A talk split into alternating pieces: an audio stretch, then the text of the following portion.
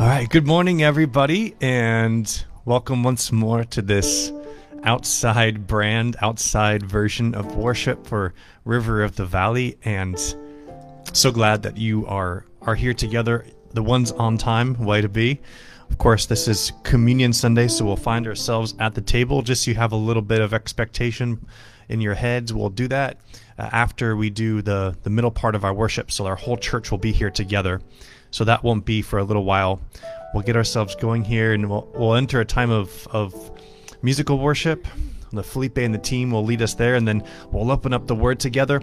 Of course, this is um, the big big name for our country now is elections. So we'll be doing some prayer today over over that in our country. have the Book of Common Worship, so we got some great prayers in here. We'll be doing that together, and let's just start off by offering all that we're to do. All of this time used for prayer, uh, for singing, uh, for listening to God's word. Let's offer that now in, in prayer.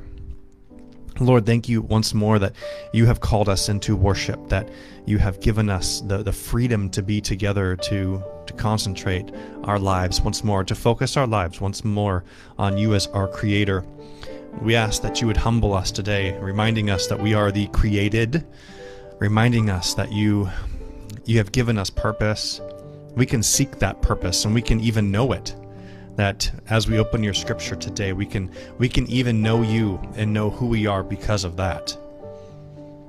Lord we give you right now the glory in all of the amazing parts of our life and particularly in this past week as we think about the, the journey that we have been on as we've seen your beauty in creation or as we have enjoyed the love of, of family or friends lord we're grateful for all that you give us in terms of, of those tangible blessings.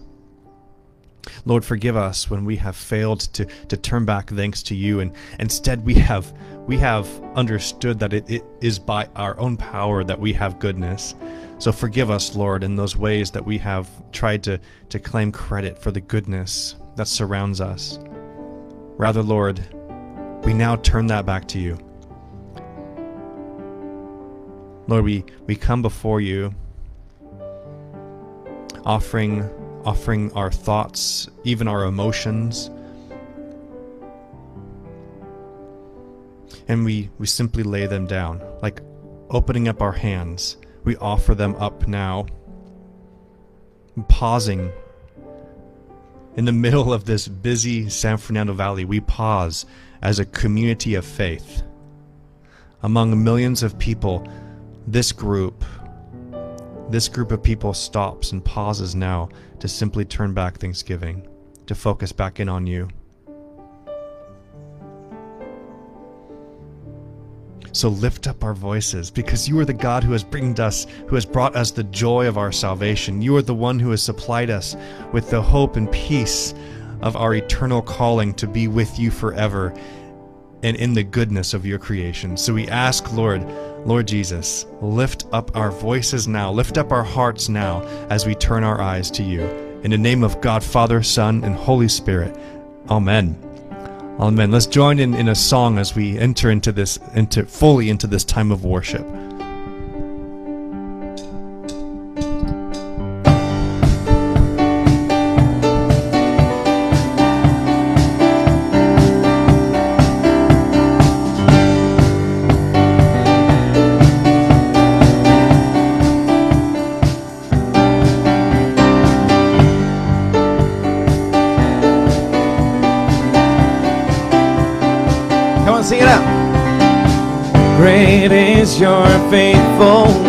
Oh God. You wrestle with the sinner's heart. You lead us, you lead us by still waters into mercy. And nothing can keep us apart. So remember, so remember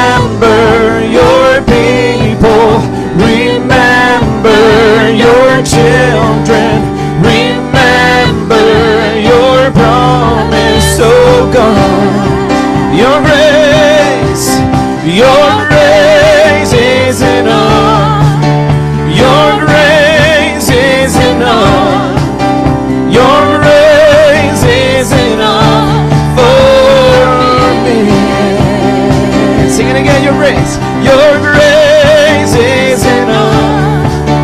Your grace is enough. Your grace is enough for me. Great, great is your love and justice, God of Jacob. You use the weak to lead the strong. Lead us, you lead us in the song of your salvation. And all your people sing along. So remember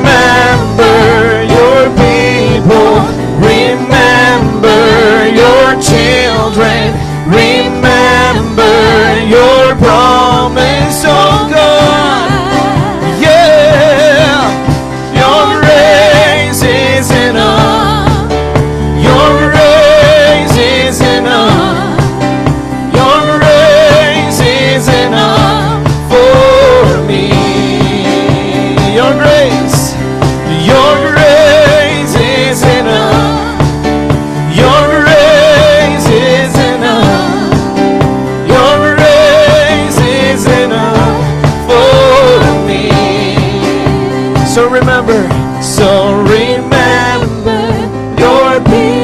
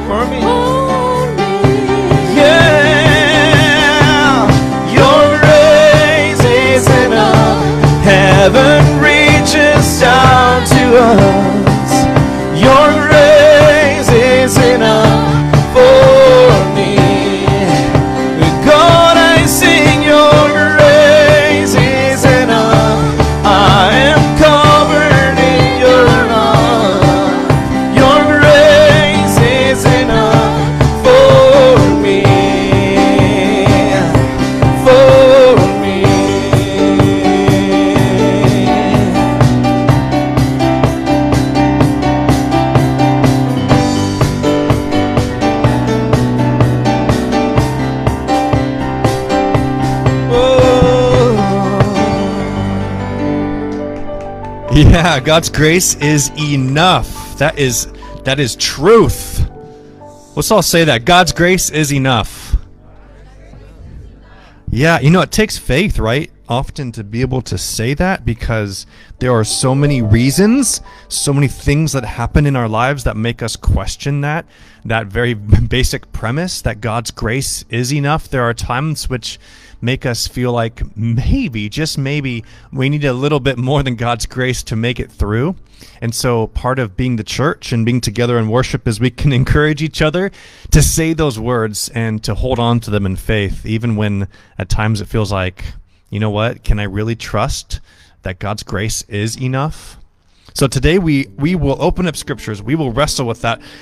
Before we jumped into that, let's let's spend a few minutes here in prayer. You know, it's uh, election season here, and um, I wanted to to start off today simply turning back um, to the Lord with all of the anxieties that I know so many people have over what's going to happen this next week, um, and also our hopes all colliding somewhere in the middle. And um, so let's let's spend time in prayer. I, we have some prayers that the church has created over time in a book called the Book of Common Prayer, and there's a section. There are different sections with themes, and one of those themes is prayers for for the nation and there are several subtitles. One of them is for times of election, which we will pray together. But then also there is a separate one that says uh, in times of um, crisis. It almost feels like we need to pray both of those.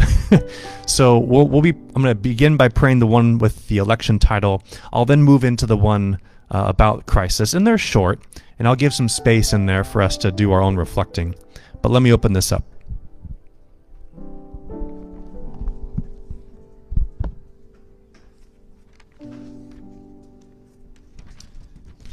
So, prayer for our country during a time of an election.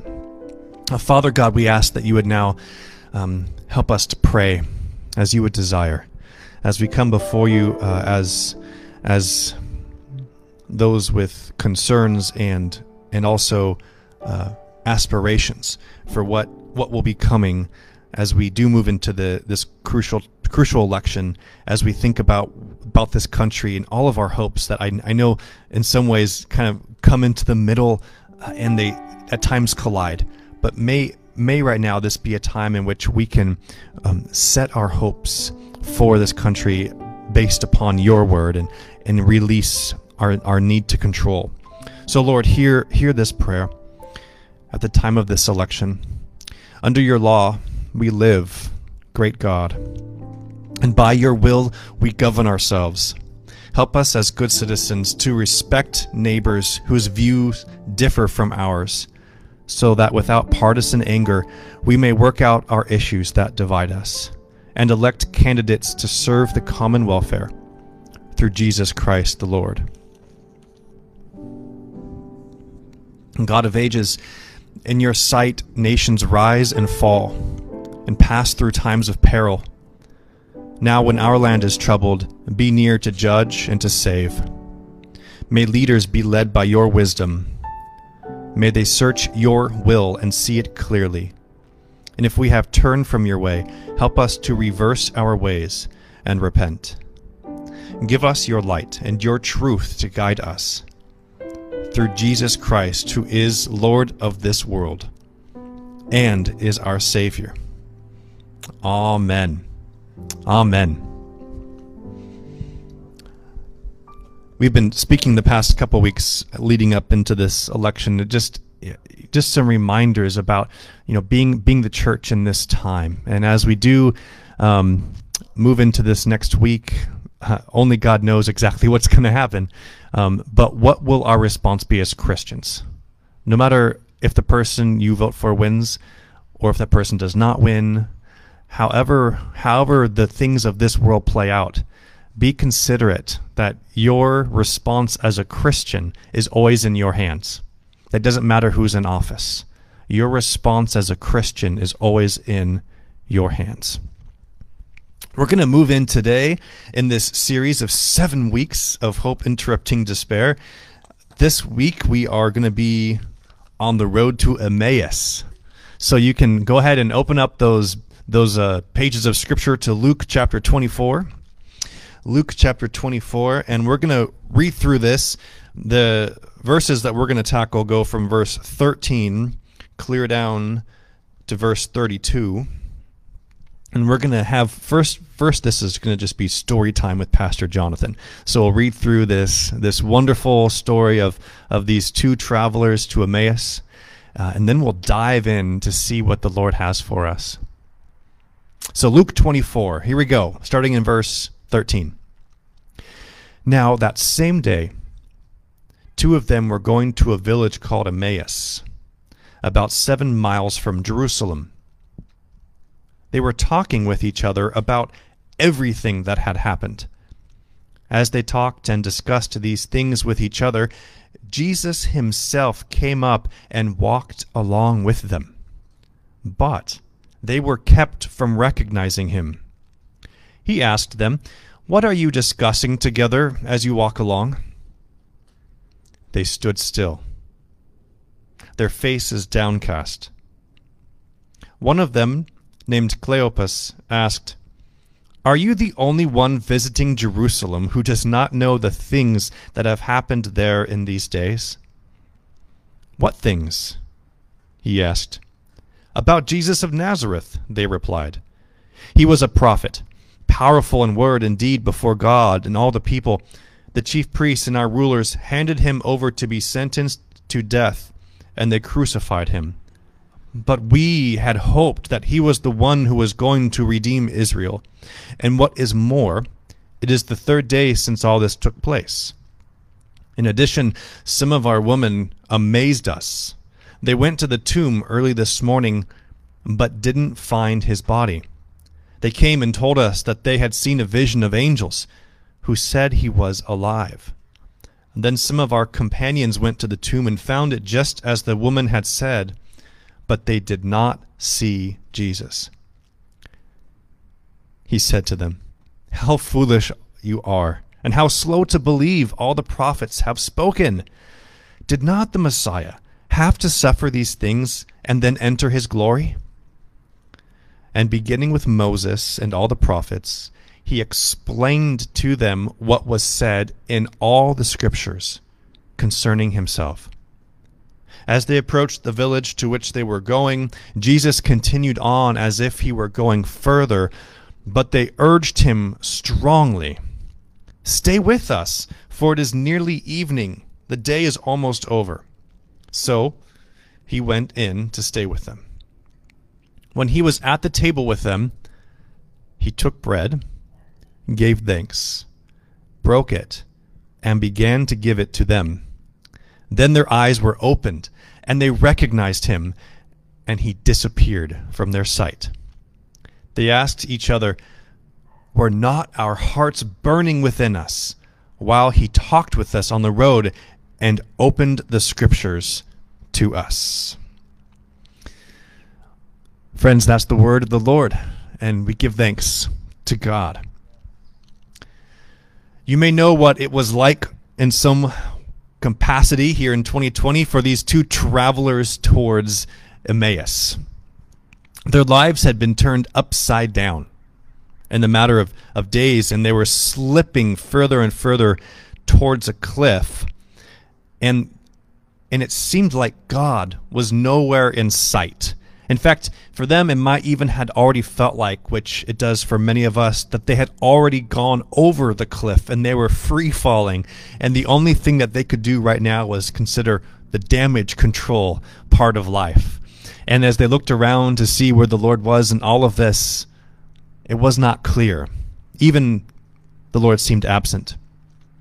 Now, Jesus, this this person, this man famous for profound words, this man who was famous for the miracles that, that he would do often among the people he was with. Uh, he walks up and catches up. It says, like, he catches up to these travelers on the way to Emmaus. And what does it say that Jesus does for them? Does he offer them words of comfort? Words of hope? Does he move and wave his hands around and do some sort of sort of a miracle to, to help them in that moment? The answer would be a shocking no. if we are observing with eyes common to our times that are impatient, eyes typical to our times that are unable to look for more than a moment without needing to scroll down the screen or swipe to a next thing in life. But I'll tell you that if we approach Jesus with those modern eyes, then we are going to cancel Jesus every time. We're going to move on every single time. We won't even get to that second step of faith. Now, the message I'm prepared to share with you right now, it's about hope and it's about joy. But nowadays, I almost feel like we need to put a warning out in front of messages like this that says something like rated PR. Process required. we probably need to print it on our song sheets when people come to worship. It needs to say PR because the temptation might be to start singing the worship songs and then start trying to figure out how to scroll past them because they're taking too long or because we're not patient enough to let our worship do its work. I probably need to Put a PR on every single sermon that I preach because there are moments when I know you might start looking up and, and I can see you trying to like swipe like this on top of me, thinking that somehow you can make me go faster, but you can't. you just need to sit with it because there is process required when it comes to God and it comes to faith. Verse 15. Jesus himself came up and walked along with them. But they were kept from recognizing him. So, if we're keeping score at home, Jesus catches up with these two travelers along this path. They're, they're trudging along this path of, of hopelessness, right? I mean, they had just been through the whole scene. They're taking these ponderous, hard steps. Their hearts were heavy and they were weighed down as they were recalling having just been through the arrest the torture, the crucifixion, the burial of Jesus, of this leader in their lives. And now, Jesus walks up, and instead of just saying, Hey, I'm alive, here I am, it says the verb that they were kept. This was an active this was an active verb that God does. They were kept from recognizing him. Cancel culture enthusiasts unite. I mean, this is this is rated PR. If you if if you can't appreciate that there's a process happening here, this is where you close the Bible. You close the book on God and you say, "No, I'm just going to do it myself. God's not even there." Now, what's the second act, second action that Jesus takes? Verse 17. He asked them, what are you discussing together as you walk along? Do you think Jesus might have known what they're discussing? Yet, Jesus asks, What are you discussing together as you walk along? And they stood still, their faces downcast. They are walking along in this disheartened state. And what does Jesus do? He pushes them deeper into it. I mean, talk about kicking them while they're down. He knows exactly what they're thinking about, what they're talking about, and yet he comes up and he asks them a question that forces them to stare directly into the source of their pain. In fact, it even makes these these people that are walking along this road, it causes them to suddenly stop and to bow their heads. And again, this Greek word has this idea of feeling defeated, uh, of being overcome. And Jesus knows exactly where he is asking them to now linger. He knows exactly where he is asking them to be. He knows that this will stop them dead in their tracks. Why must we sit in those places of darkness in our lives? Why does God ask questions of your despair?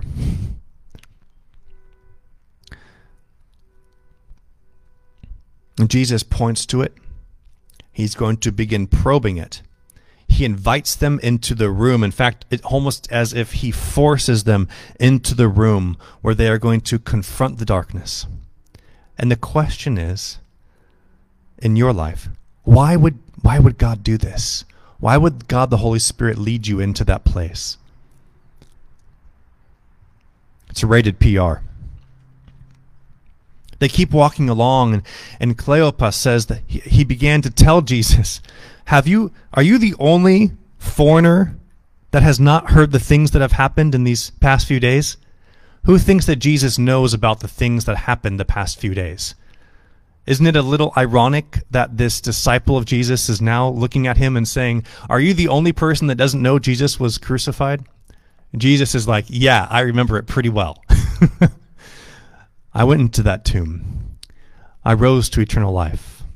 Notice how humble Jesus is in this situation as he walks alongside of humanity, as he walks alongside of you. In this process, it's not just this manipulation game.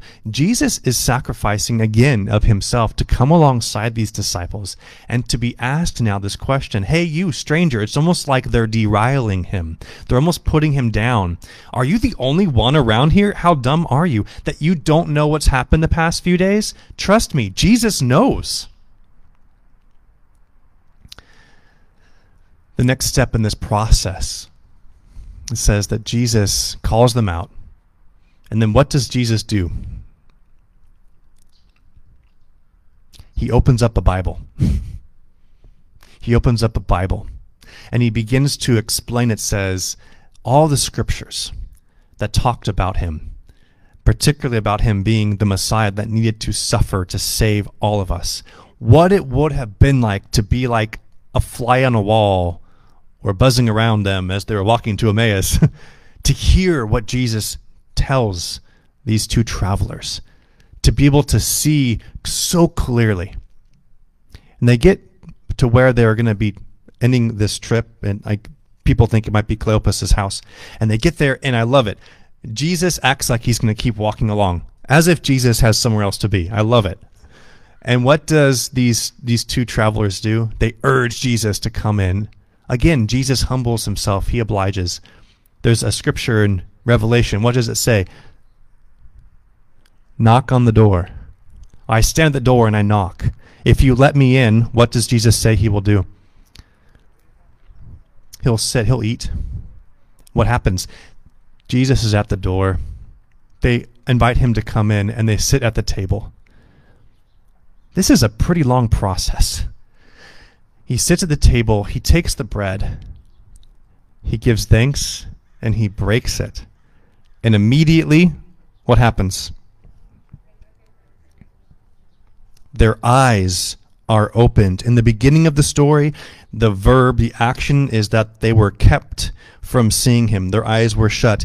At the end of the process, it says now the opposite. Their eyes were opened. Do you see the agency of God? That this is all God's action. God is in control in this whole process in our lives, in our formation the process of our ability to see God and understand what brings hope.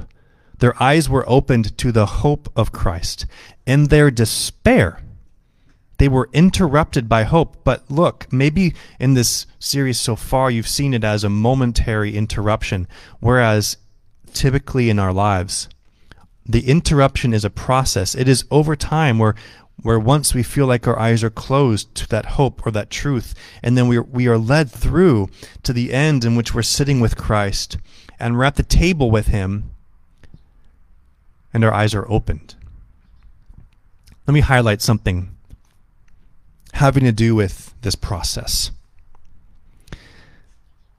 There are many times in life in which it feels like we don't we don't know where the presence of Christ is where where God goes unnoticed.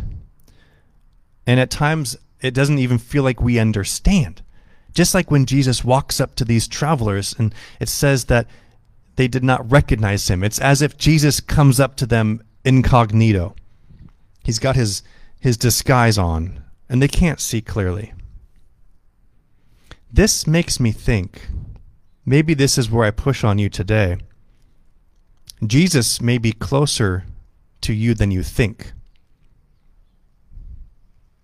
Jesus may be closer than you even dare to imagine. Like right here. Like right now. Let's push on this a little further. How would you make the judgment if God were here, if the Lord Jesus were here and present? How would you decide if he were or not? Or throughout the course of your days, as you leave here and then as you go into the rest of this week, how will you decide? How will you judge if the Lord Jesus is present in your life, in your days, in your moments? Really, think about that. How can you decide if Jesus is present? Perhaps you'll say that you'll rely on your eyes and your ears. If I see him or if I hear him, he's there. If not, then he's not. Well, of course, by that reasoning, things like magnetism, things like gravity would never exist. But you say, look, I can drop something, I can see that gravity is working. That's what this is. The Bible is thousands of years of how God's gravity has been witnessed has been recorded and is now something like the empirical evidence, the report that the church hands every single person. as the evidence of God's power, of the, ev- the evidence of God's gravity pulling on your life, the evidence of God's presence in your life each and every single day. And Jesus comes up to those travelers, and where does he lead them to? To their Bibles. He has them open up Scripture. He comes incognito and points them to Scripture to show you and me also that with His Spirit present, that we don't always see, Scripture is enough. Scripture is enough for you to see God's presence in your life. Thanks to the power of the Holy Spirit, there's a formation process that as you open up Scripture, you are interacting with God. Life is PR, life is process required. And in the church, we call this spiritual formation. Spiritual not because it is some otherly, otherworldly thing that is disconnected or unplugged from life. Not not spiritual because it only it only remains in the abstract. No, in fact, it's the opposite.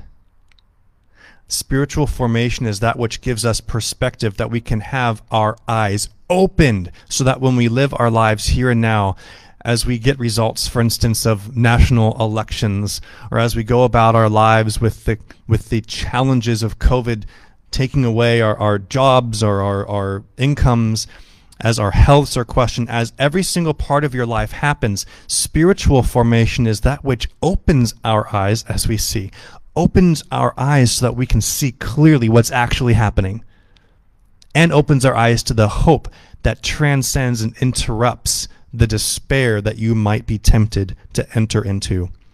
You might seem like Jesus has gone into that tomb, and like those disciples walking to Emmaus, it might seem like all hope has been lost. But when we use Scripture with God's presence with us, that despair is interrupted with a hope that is not something that we control. That hope is something that is given to us freely and is outside of us. And so it can interact with us and it can change each one of us. When he was at the table with them, he took bread, gave thanks, he broke it, and began to, to give it to them.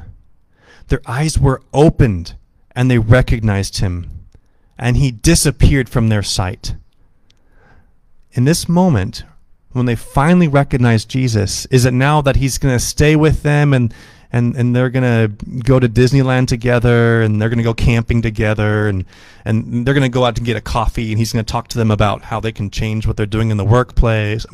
Is Jesus to be physically present with them now in a way that they can see? No. Actually, in the moment that their eyes are opened is the moment that he finally disappears. he had been with them, walking with them the entire time until their eyes are opened, and then he disappears. My friends, we, we, we cannot expect Jesus will be with you in a way that you can see. Rather, the spiritual formation, this process of life, is that through his presence, the invisible presence, the spiritual presence, you are being formed each and every day by God over time, our perception is changed in relation to the reality of God. And the call today is for us to be opening up our Bibles. This week, when things might look like they're going the wrong way, open up your Bible. Open up Scripture. Because in your discussions, and in your coming and going in this next week, remember this. Verse 15. As they talked and discussed these things with each other, Jesus himself came up and walked along with them. Lord, we ask that as as we shut the page for this moment on this story, Lord, I ask that you would give us the inspiration, the you would give us the vision that you are actually there right now, walking up alongside of each of us each and every day. Lord, what does this mean? What does it mean that you're interacting with us, that your spirit is interacting with us? Lord, we pray and we commit ourselves in this week that we would open up scriptures and that we would let your spirit give us give us the hope that interrupts our despair. Lord, mature our minds, our perception, our will. Lord, encourage us this week to respond as your church, particularly when those around us turn to despair. May we be the interrupting force of hope. May we be the church. In your name, Lord, we pray. Amen.